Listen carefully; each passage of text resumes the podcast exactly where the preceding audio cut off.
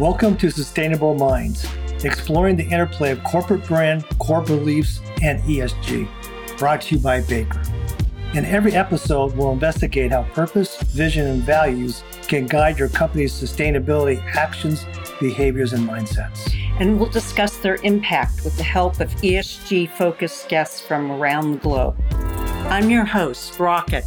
And I'm your host, Gary. Let's get started. Today we're speaking with Kent Gregoire. And Kent is an entrepreneur, consultant, speaker, and angel investor.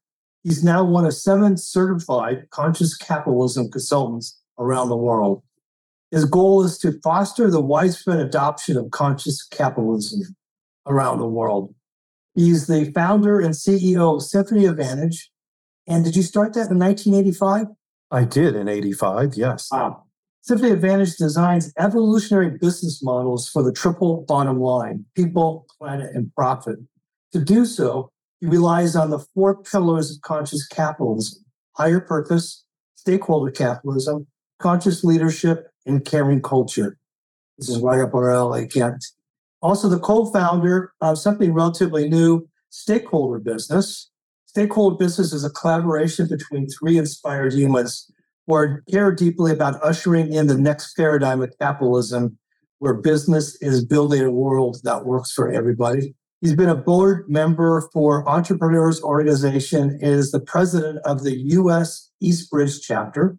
Uh, EO is one of the world's most influential communities of entrepreneurs supporting today's business owners in all aspects of their journey. And as we found out, he's a farmer and lives on a farm. Yeah, welcome to Sustainable Minds. Thank you. It's great to be here. I'm looking forward to our conversation. Yeah. So let's jump right into this. You started your company in 1985. Were you focused on conscious capitalism then, or was it some other shape or form? I'd say with some other shape or form. My first larger company that I started about the same time, I got a little off path. My father had an opportunity, who was a really extraordinary entrepreneur, to watch me as a young entrepreneur. He wasn't involved in the company, but he could sense what was going on. And he felt that I was losing my way. I certainly, it was a very successful endeavor financially and otherwise but he felt that I had no real purpose, no real meaning behind the way in which I was using resources. And I certainly was born with values of deep, deep level of care and trust, which today is actually something spoken about significantly within conscious capitalism. And he felt that I wasn't demonstrating the values I was raised with. And there were other things that he shared with me. And it caused me to really have to sit back and examine where did this come from? It clearly was somebody who's pretty young as an entrepreneur. Yeah. Ego was coming into play. And and I was really a very avid reader. I went through a great university, but certainly Harvard Business Review was one of the things I consumed and actually owned all back issues for yes. many decades.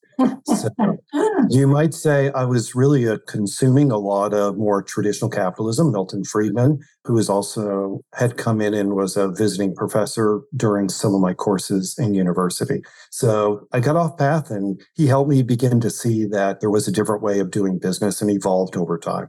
Uh, two thoughts there is one is, wow, you had a very enlightened father, right? And, and second, you weren't so ego driven that you didn't listen and that you didn't reject everything and that there was something there that resonated with you and maybe you always listened to your father. I know at a certain age i stopped listening to my father and then i started again but that's fantastic. And i was going to ask you if you had an aha moment along this path yeah, I would say that it, it, continued to grow. And one of the opportunities working with so many entrepreneurs, I became more disheartened by the way in which people were being treated, you know, now from a human perspective. And it wasn't just employees, it was all stakeholders. And I felt there was going to be a better way to do it. One of the big moments was when I met John Mackey, the co founder of Conscious Capitalism. I happened to be in the audience. I didn't know him. I only knew of conscious capitalism for about three weeks before this event at Emory, is at the Ethics Institute. And in his audience, yes, exactly. And yes, I'd read the book before I went. Well, no, I'd read a different book that he had penned with another author. And uh, so it was kind of my foray into it. I then went to my first CEO summit with conscious capitalism and being in the company of others that I could relate to um, really did create a much bigger aha moment. And that's when I said, wow, you know, I didn't know there were others that were thinking and trying to do things like I am. This means I found my community and that that really did shift things. That's when I became committed to say, that's how I'm going to do business. And there's so much to learn. Yeah, exciting. We have a little parallel path here.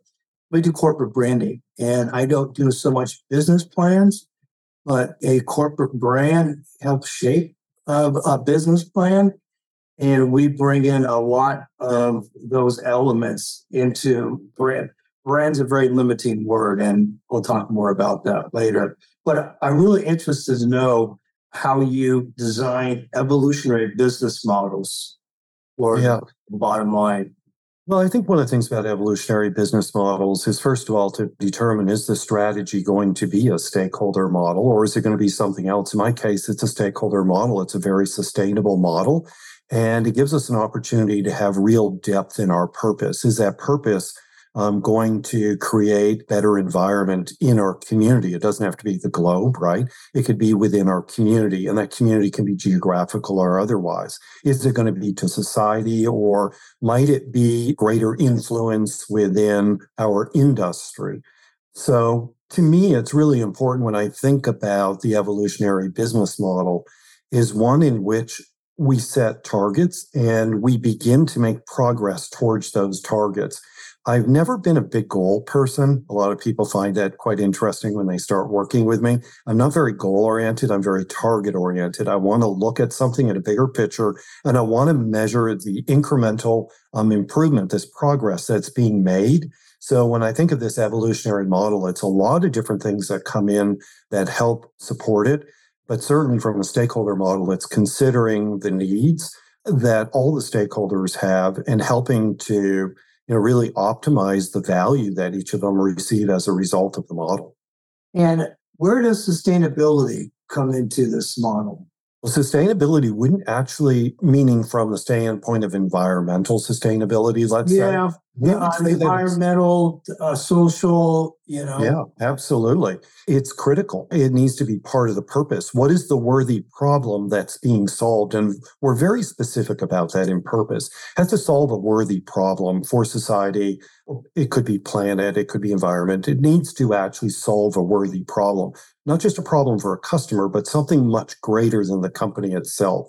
And when that problem is solved, that will be a long time in the future because the idea is to have something that's really, really large and it's inspiring and to create the opportunity for employees to show up and deliver the kind of creativity and value that's needed.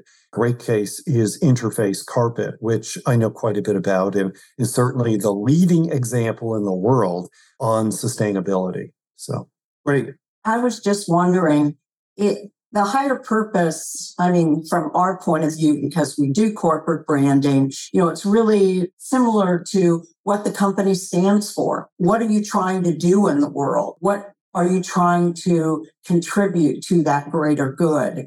And I just wondered, with one of the pillars of conscience consciousness being uh, leadership, conscious leadership, how you know, is it possible to really teach that or does it really have to be inherent in the leader?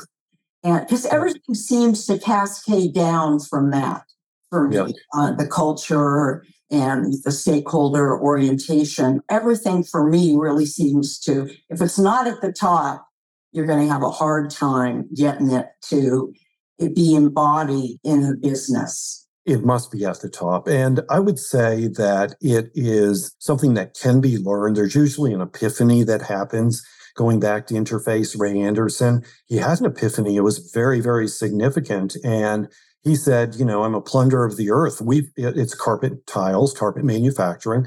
I've got to do something that, you know, I'm just destroying the earth. And he chose to really move that agenda forward as a leader by putting out there Mount sustainability. And he wanted to have a place in which it would be a restorative company. And the ante kept getting um, larger and larger, but not because he said it needed to be larger, but because the employees, they were being successful, they were reaching these targets, and they had that opportunity. So when you have a leader that's willing to stand really strong to the purpose and to use a stakeholder approach, involve the employees and all the stakeholders, what seems impossible absolutely becomes possible.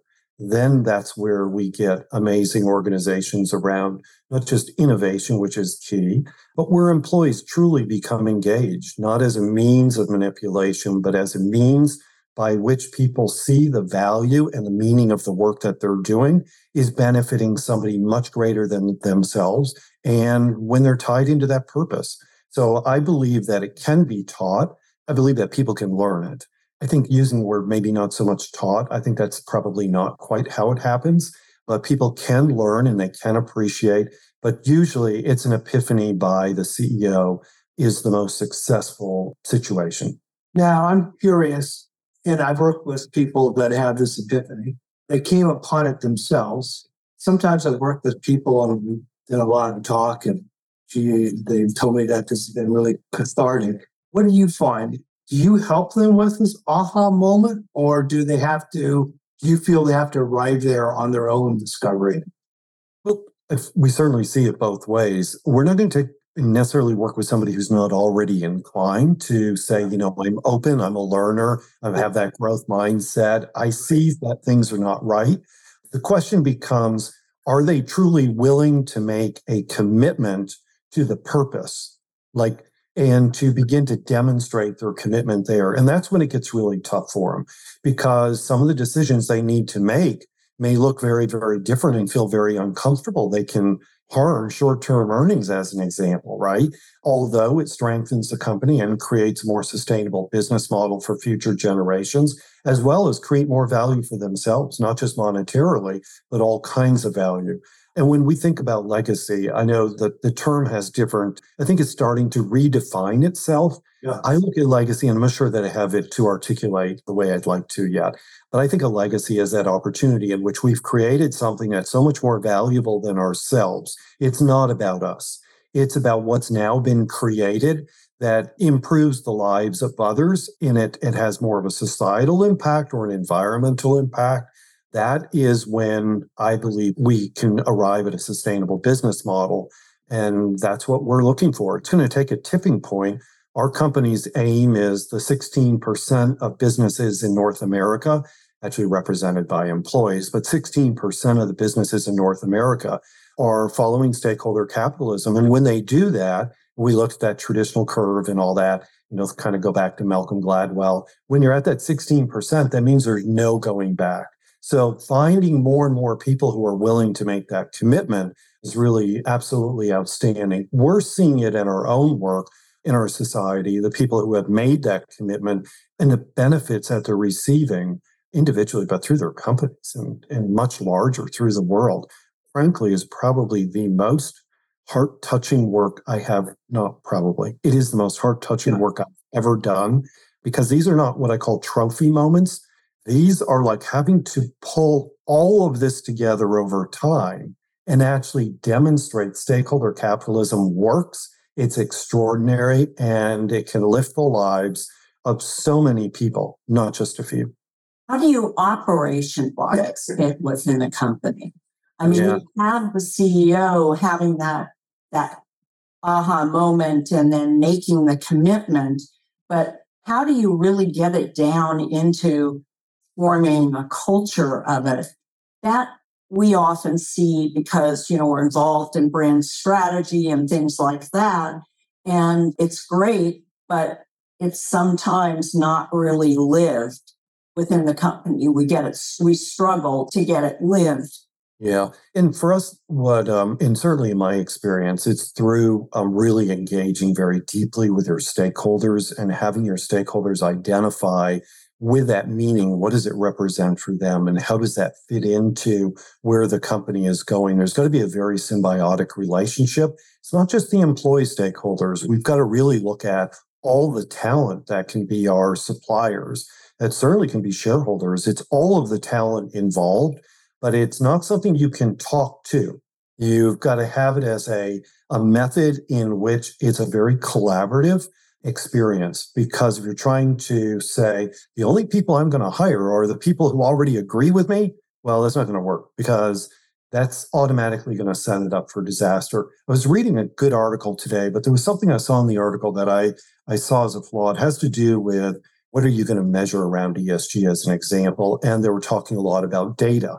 And they were actually talking about, in essence, what I would call operationalizing it. And what I saw was a lot of silo. Okay, to operationalize your people, you have to go to HR. Up, that right there is a problem. Not because HR is a problem, but because to operationalize your people to do what needs to be done isn't a siloed opportunity. You have to actually involve everybody in it. And it's no longer just HR's responsibility. So I would say it's really important. Companies have to begin to look at it's a more of a bottom up approach, certainly not a hierarchical, definitely not hierarchical.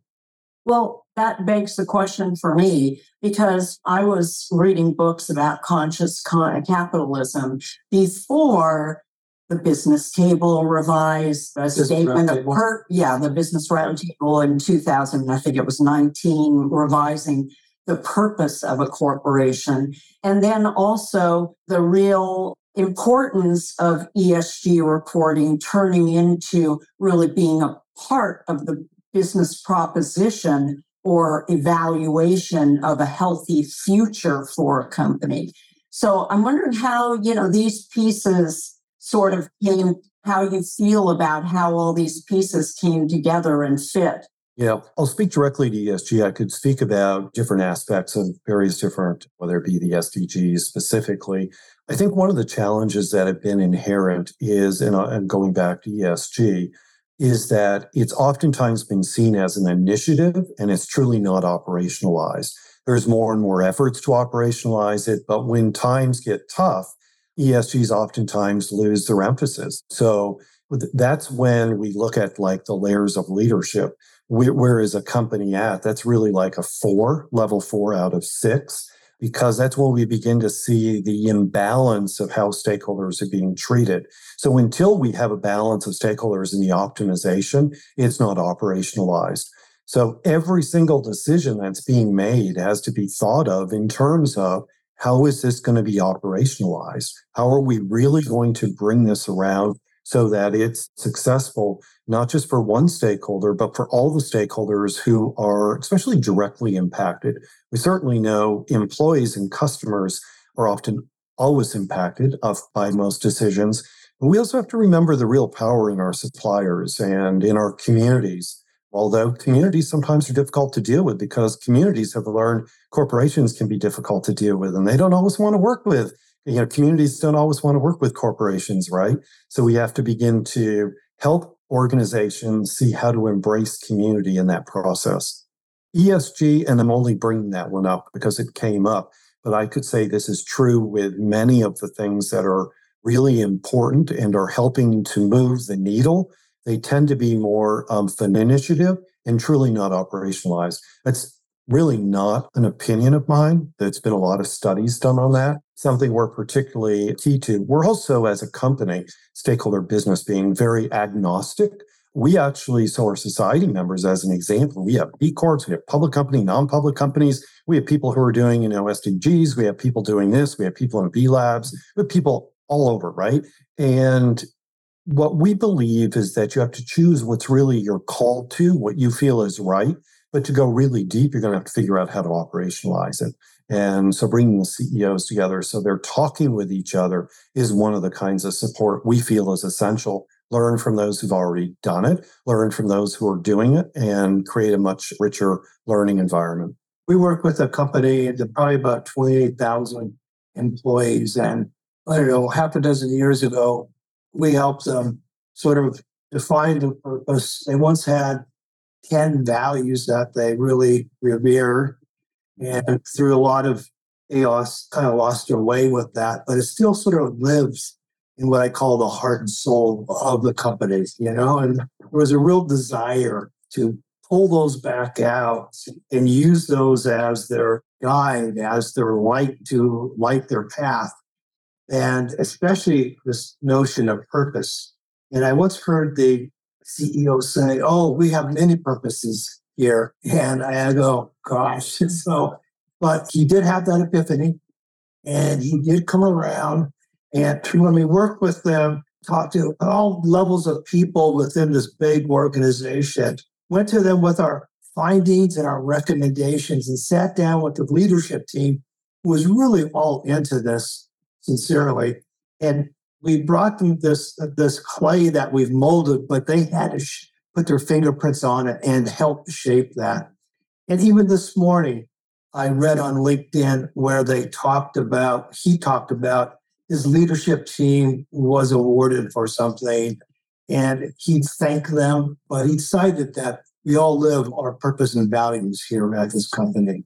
So a lot of people may think this topic is a bunch of we doesn't really live, but it lives in companies of all different types and sizes. One would be amazed. Well, it's sort of ironic to me that when you talk about all the things about capital, conscious capitalism, that, you know, a lot of it has to do with really feeling out employees, customers, you know, community, suppliers, all these sort of, and yet the thing that really moved the needle as far as people adopting it was investors was when it became important to investors because research showed that long term those companies make more profit when they're sustainable and when they have a lot of these qualities that they're stakeholder oriented and not just stakeholder oriented.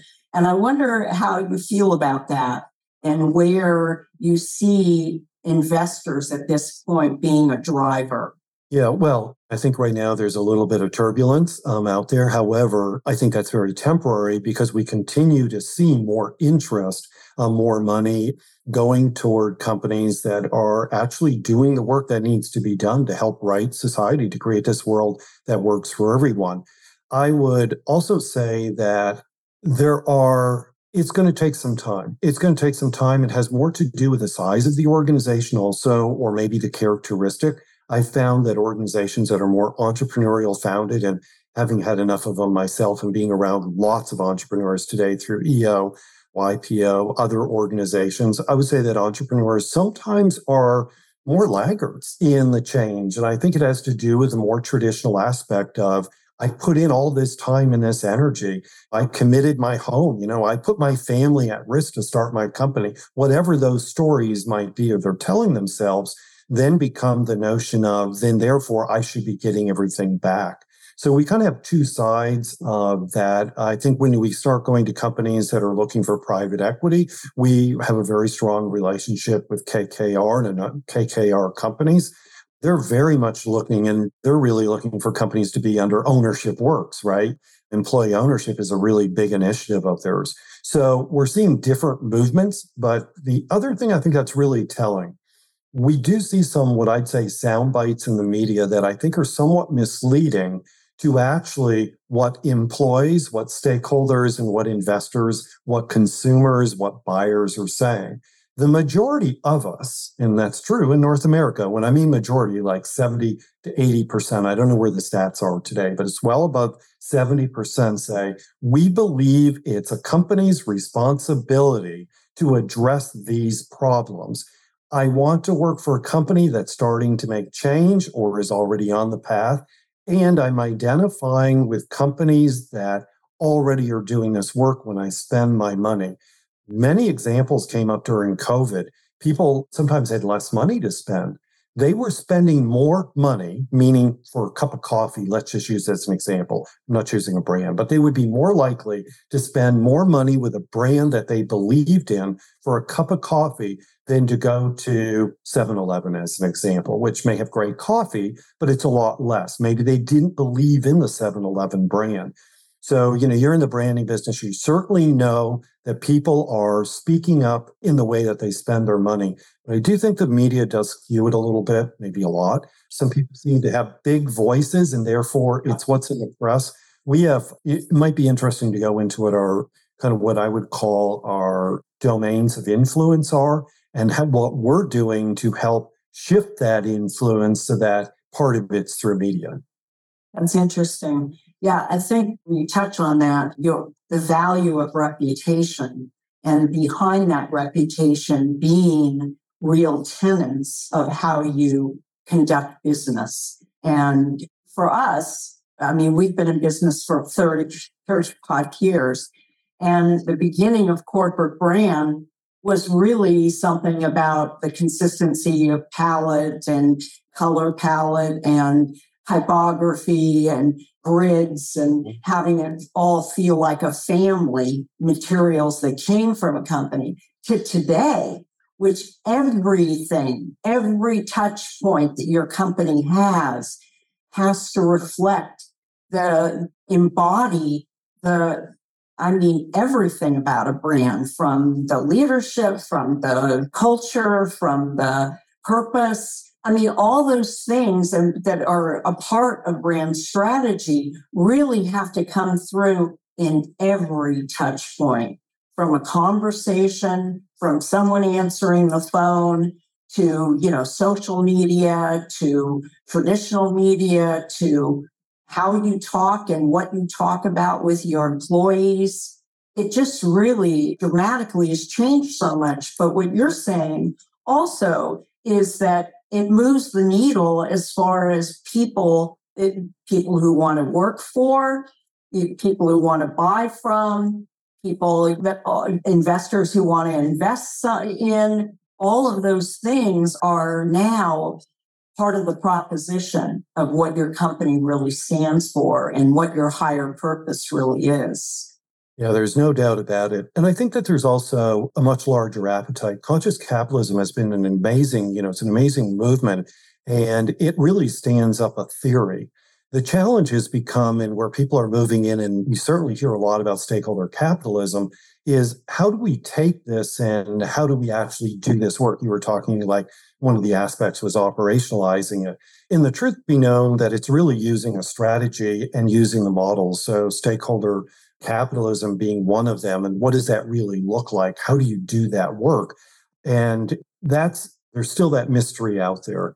But I, I wanted to mention something because I think it might serve the audience well. Going back to the original question, can leaders do they sort of inherently have these skills to be more conscious or is it something that they learn along the way and i think we agree there's a big epiphany part we've got in stakeholder business we really have the stories to inspire we have community and we also have programs to help people do this work, right? To take the mystery out of it.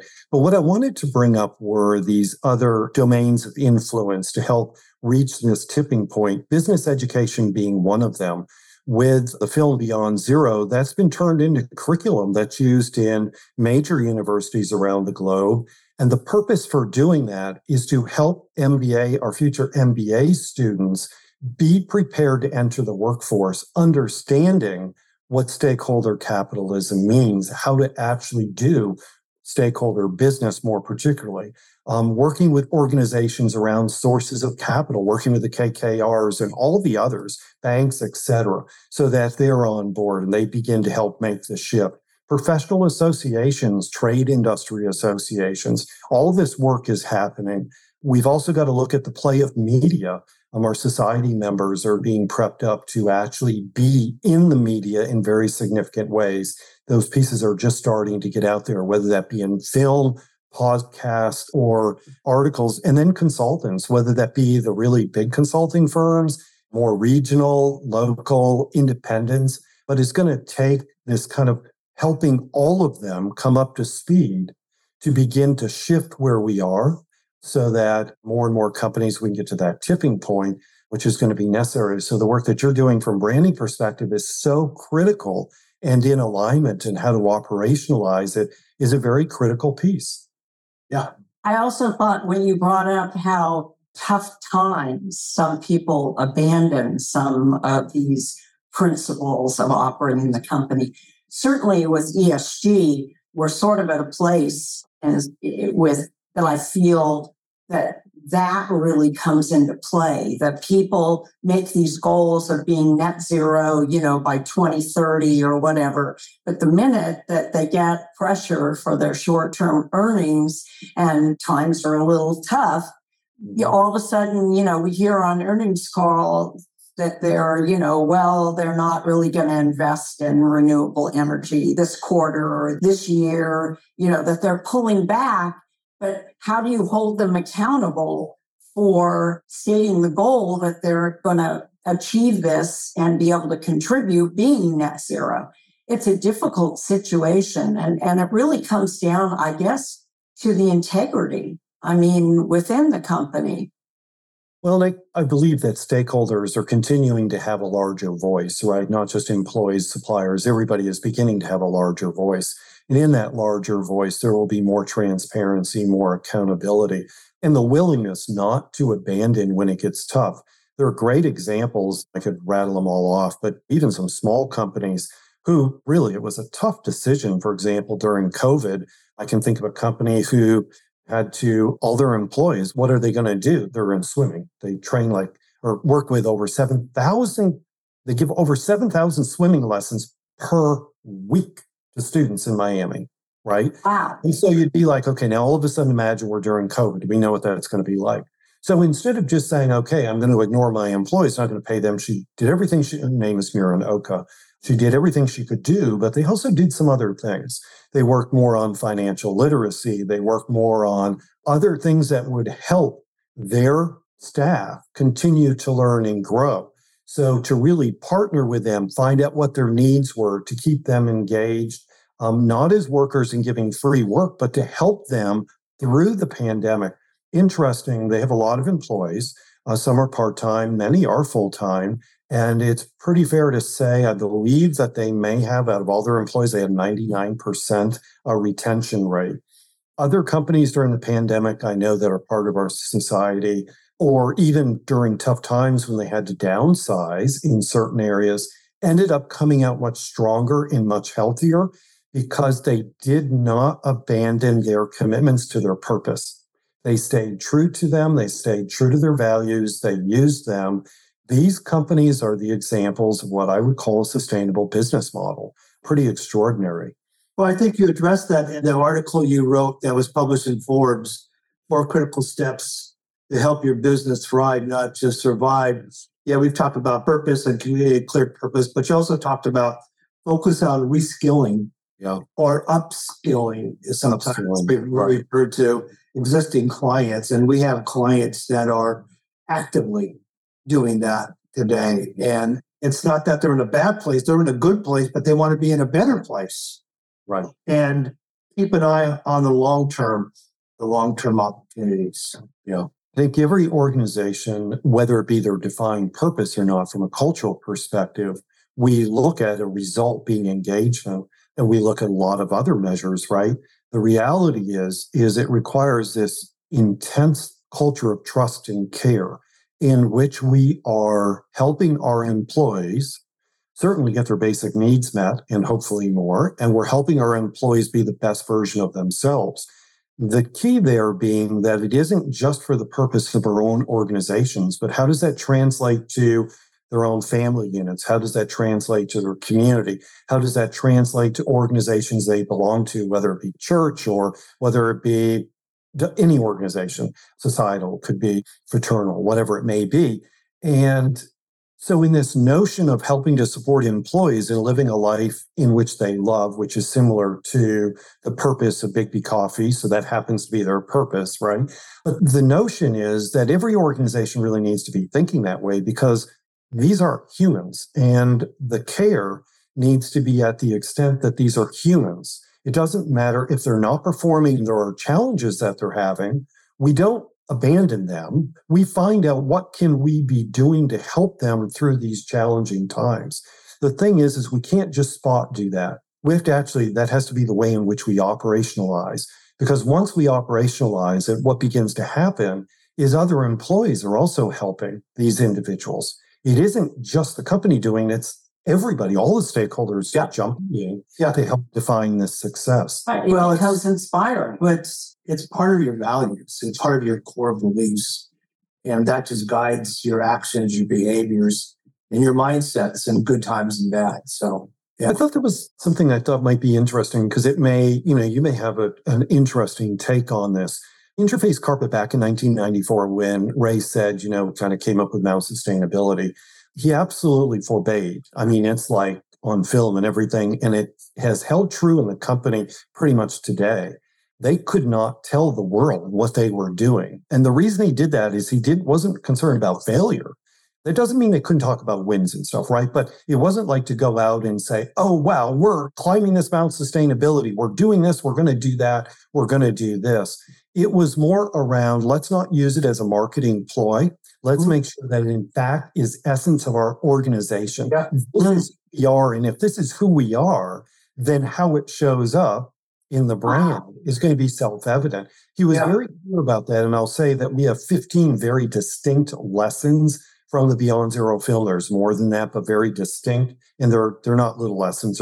there's a lot to that piece that happens to be one of the lessons. And it's interesting when in an audience of CEOs and sometimes other change makers, frankly, they're quite shocked because it's not what they're doing. They're literally, and it's where I go back, it's my turn. I just stick with this trophy moment. There's so much involved in trying to talk about trophy moments when in fact many organizations may be doing something really good over here and at the same time are doing nothing with regard to wow. helping other stakeholders in fact may be doing things adverse to other stakeholders i have to say that's a real difficult one for me because when i find those individuals i can absolutely celebrate what they're doing i need to help them begin to understand that that's the beginning not the end yeah, that's the beginning you're starting it it takes just one sense of progress.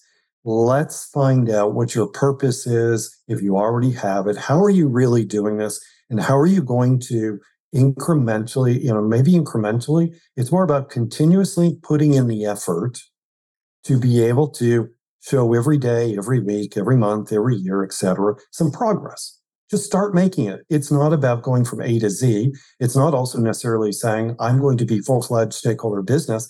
I'm still learning this thing. I'm kind of curious. I've made a commitment this far, but I've got a lot of learning to do.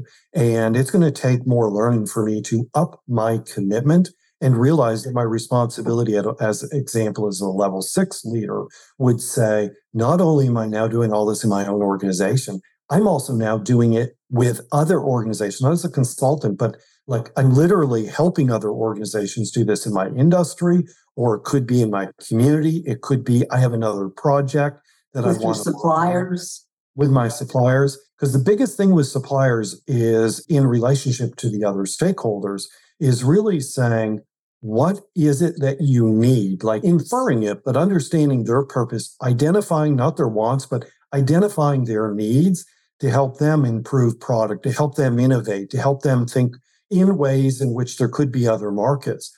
I believe that the notion I saw myself doing this early in my career was, oh, I'll give time. I was quite willing to give time, but I was always doing it as a self serving way because I believe that's what needed to be done. Once I flipped the chart or the, the um, story in my head, once I flipped the story in my head and said, well, you know what? I'm not going to worry about me. I'm just going to figure out how I can help these companies be more successful. It came back exponentially. It was really extraordinary recently there was a call it was like a small peer group that i was in it's just a conversation over like an hour time somebody was talking about referrals and what should you give for referrals and when should you give it and all that and i said you know it's really interesting i said over the years i've tested something just for myself i like to do experiments and i said what if i just never asked for referrals not, not just from clients but anybody what if I just never asked for them? What if I just literally spent more time connecting with those people and finding out what their needs were? And maybe I give them referrals, but understand their needs and help them solve problems, help them become, you know, a better business, a more sustainable business, whatever it may be. The notion in doing that was all of a sudden business started coming in faster, deeper, very trust like loyal. We were really connected. Where I learned that from was around the dining room table growing up as a pretty young kid, starting at age 10. My father frequently would bring customers in, would bring suppliers in, manufacturers, reps, whoever it may be. Competitors, my dad loved his competitors, had very strong relationships, and I mean direct competitors. And bring him in. We'd have these conver- he'd have conversations around dining room table. My father would never ask people to do something for him. He was always trying to figure out how he could help them. Mm-hmm. Hence, he's very successful very quickly. And the story was my father started his company with $1,000. Wow.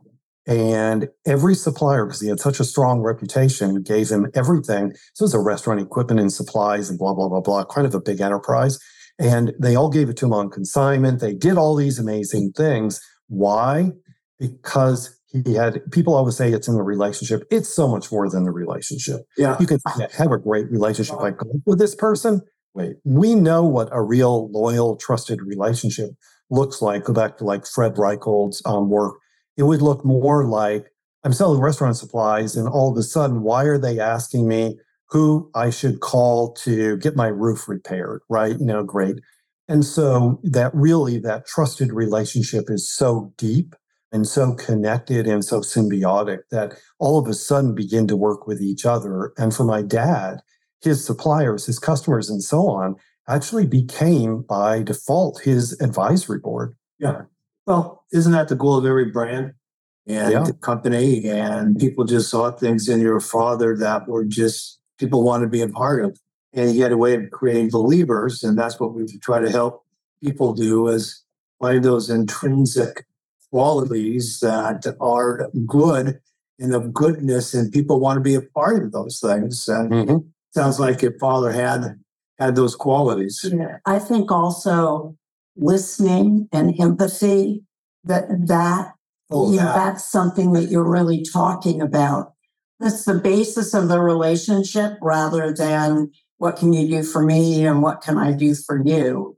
I also thought something you had said earlier was really nailing it when a lot of this people just see as marketing opportunity instead of it being something intrinsic, you know, baked within and showing itself in multiple ways. I still hear, and I'm not going to necessarily say these are the people that I'm working with today, but I still hear so often people looking to go through a branding exercise, and I'll listen on the peripheral, or I might be somewhere in a conversation, more like over a cocktail party or something where there's a lot of CEOs. And at the end of the day, when I'm hearing about it, it's always tied to revenue. It's always like, I'm doing it because I want more revenue. And I find that very, very short sighted. We want revenue, right? Revenue is part of the engine to help this model work. And the better that we do, the more good that we can do. But I always find that there's so much missing in thinking about capitalism in action is really about other measures as well. And so we've got to look at, and companies need to be paying a lot more attention to the qualitative measures, not just the quantitative, but the qualitative measures. And it frankly is still very difficult. Most organizations really struggle with it. We fortunately have been working with it for a while. We don't have it nailed either. We're all learning. But it's so important because those other measures are actually the ones that truly help us create what I would call a better definition of success across yeah. the board. Yeah. And it's really counterintuitive to a lot of people. And that's the aha needs to really come in and, and not focus on it. We're very fortunate. Uh, we're in Santa Monica, California right now, and up the coast of Ventura. There's a guy named Yvon Chouinard, and he started his company, Patagonia. And we know in this in our world, he's a legend, but he had that core purpose and lived and breathed it every day and took yeah. care of his people and did what he thought was right for the planet and all the people and wanted to make a high quality, a durable product that was of value, maybe charge a few dollars more. And when it wears out, you can take it back and they'll fix it for you. And he was an original and he's what a business model. Well, and he puts his money where his mouth is, just recently yeah. committing the value, most of the value of the company, not to his his family, but to these principles that he stands for. Yeah. And the, the, way in which he did it was also brilliant because it will actually be sustainable, meaning the way in which the money was transferred and yes. set up. Because others have tried that and it's not worked. But this is, I mean, you could say it's the first time it's been done, but it's already very evident it's going to be highly successful.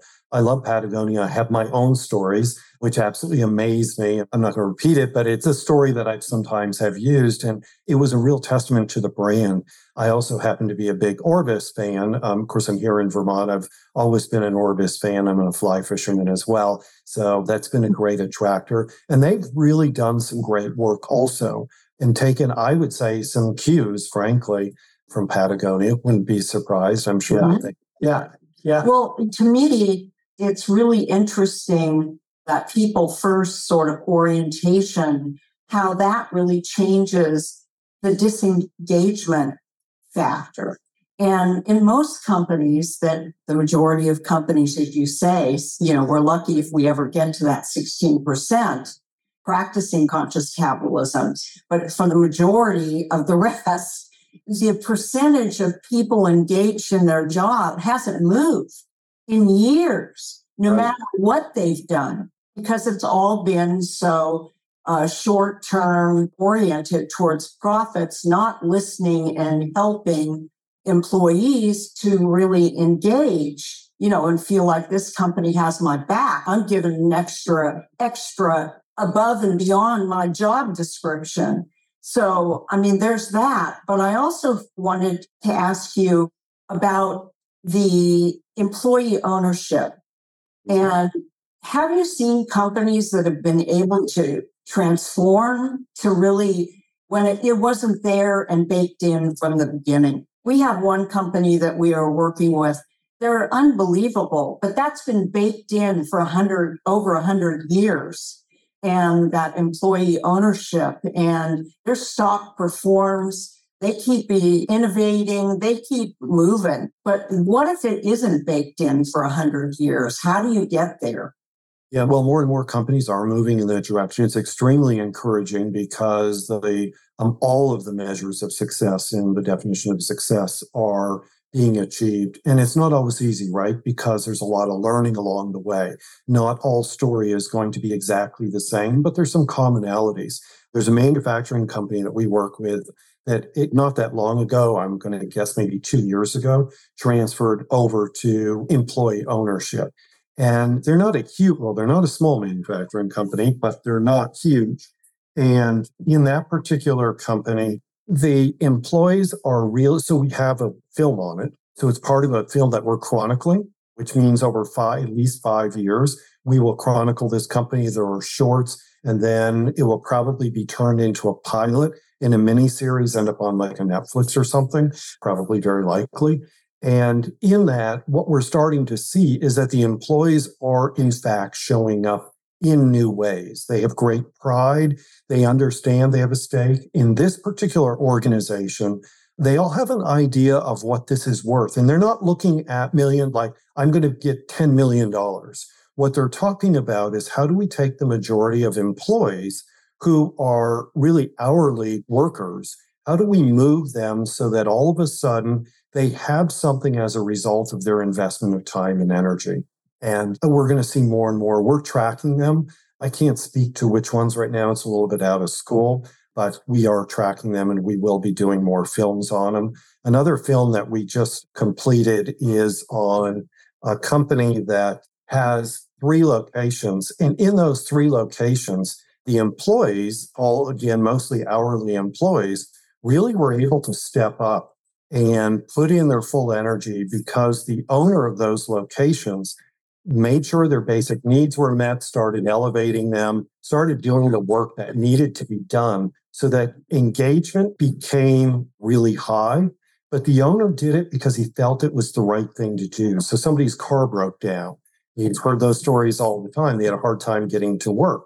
So he made it possible for them to get the deposit to be able to buy their new car. You've heard these stories all the time. This owner just naturally did this because they believed it was the right thing to do. What's interesting is it's actually been a financial win because he has not only had one location to begin with, but he's replicated it two times over about six years, five or six years. So he'd be very profitable to expand his business. So, but he doesn't do it for the purpose of actually making more money to go do that. He does this because he believes it's the right thing to do. and it pays. Boy, it's a whole lot easier to go to sleep, isn't it, if we have a strong purpose and we live our purpose in our values. And I have um, believed strongly that the most strategic decision that a CEO can make, and especially an entrepreneur, but any CEO can make, is that of their higher purpose. If you nail your higher purpose, which requires a lot of testing, as we know, and stuff, but you nail your higher purpose, that's the most strategic decision because every day I wake up, like I have it, I keep my own uh, values for our company printed. I know them, but the first one is return to purpose. Like just return to purpose. It's really extraordinary. Return to purpose, and everything is going to work well because we have the most perfect guide. We that's what I believe in. Well, that's a great segue to kind of jump to the last question here because I think we could do this for hours. Uh, so, yeah, five years from now, we're doing this podcast again, and we're talking about conscious capitalism. What context are we talking about? What has evolved or changed around conscious capitalism? Yeah. So, some of the things that I can think of, we're actually working on these within our own organization and working with our advisors, which some of those are founding Circle Society members, would be things like what does it mean for homelessness, poverty, and domestic violence? We'd like to, where right now we have this penciled in, it's down by 50% using a baseline of 2020. And that happens to be out by actually the time frame you said, five years. So we're talking about that. We're also talking about the international supply chains, the number of people in the world who are currently living on less than $2 a day dropped to less than 50%. Humanity has passed peak carbon in Earth's total kind of carbon emissions. You know, it's declined by, we don't yet know. We're, we're trying to work with some experts to help us define that, but that's certainly a really key measurement. And as I said, 16% of US companies, and it's really with 1 billion or more in revenue, have signed on to stakeholder business, not just stakeholder capitalism, but specifically stakeholder business. We have other metrics we use, but they're more about how many people do we need to touch to see that happen. That can be CEOs, that could be entrepreneurs, that can be through the educational programs that we have, et cetera. Well, I think educating the future leaders is, is a is a really really important important aspect. Yeah, very very important. It's very enlightening to go in. I'm in the audience oftentimes when we're screening beyond zero, whether it be an academic institution or to a bunch of CEOs. In the academic institution, people are just absolutely blown away. There's a lot of tears that shed. The film is screened, many, many tears are shed. Uh, people are just very surprised that it's actually what they would have perceived as impossible because it appeared to be impossible. What Interface did appeared to be impossible to everybody, but it is possible. And now we're seeing more and more possibilities. So when I talked about, you know, inspiring films, podcasts, and articles, I'm not talking just a trophy moment, but to actually show what is it that they set out to do over this long period of time, chronicle it, where were the challenges? You know, Interface made a $10 million investment and literally they lost their money and they lost time. But you know, that's what had to happen in order to get to innovation. They did get to points of innovation that now, and not just recently, but you know, changed the entire industry. And they're the first company to actually reach, because this isn't really my bailiwick, so I always have to kind of reference this that they've achieved net zero carbon emissions across scope one, two, and three. They're the first company in the world to do it. Well, you can't deny that it's possible. It is possible. And they didn't set out like, oh, we have to do this by this date. They did set some things. They looked very much at what can we continuously be doing, measure this incremental improvement, celebrate the progress we're making. Don't look at how far we have to go let's celebrate how far we've come. And that's a real distinct difference. Why I don't use goals, I tend to use more of the terminology of targets and use targets. They can certainly be more like smart to some extent, but use these targets because goals can be so specific that they actually can hold back innovation. Like we may miss the goal. We need to like figure out, yeah, what is it we're really trying to do here? It's usually bigger than a goal. And so certainly some targets could have some sub goals. It- it- well, you can land in a better place. Yeah. It may not be what that goal was, but I think to your point, a target gives you direction and focus. But going through that process, that I hate to use this word journey, but it, there's there are detours, and it's how you deal with those detours and what those roadblocks or whatever, or those hurdles, and, and where you land up. Really appreciate your time today. This has been a conversation that we've been wanting to have with someone for a long time. Thank you for that. Thank you. I Forward to talking with you again. Yes. Thank you, Ken. Yeah. I look forward to it as well. It's been really pleasant and uh, I want to continue to learn. So Yeah, this will be great. Thank you so much for inviting me. great, great. We'll be getting back to you. Take Thanks. care. Okay, bye bye. Hey, thanks for listening. Just a reminder to follow Sustainable Minds wherever you get your podcasts. And please do leave a review if you like what we're doing. It helps others discover the show. And of course, we want more listeners. If you want to find out more about how we can help you evolve your corporate brand, culture, and ESG, head to bakerbrand.com. See you on the next episode of Sustainable Minds, exploring the interplay of corporate brand, core beliefs, and ESG.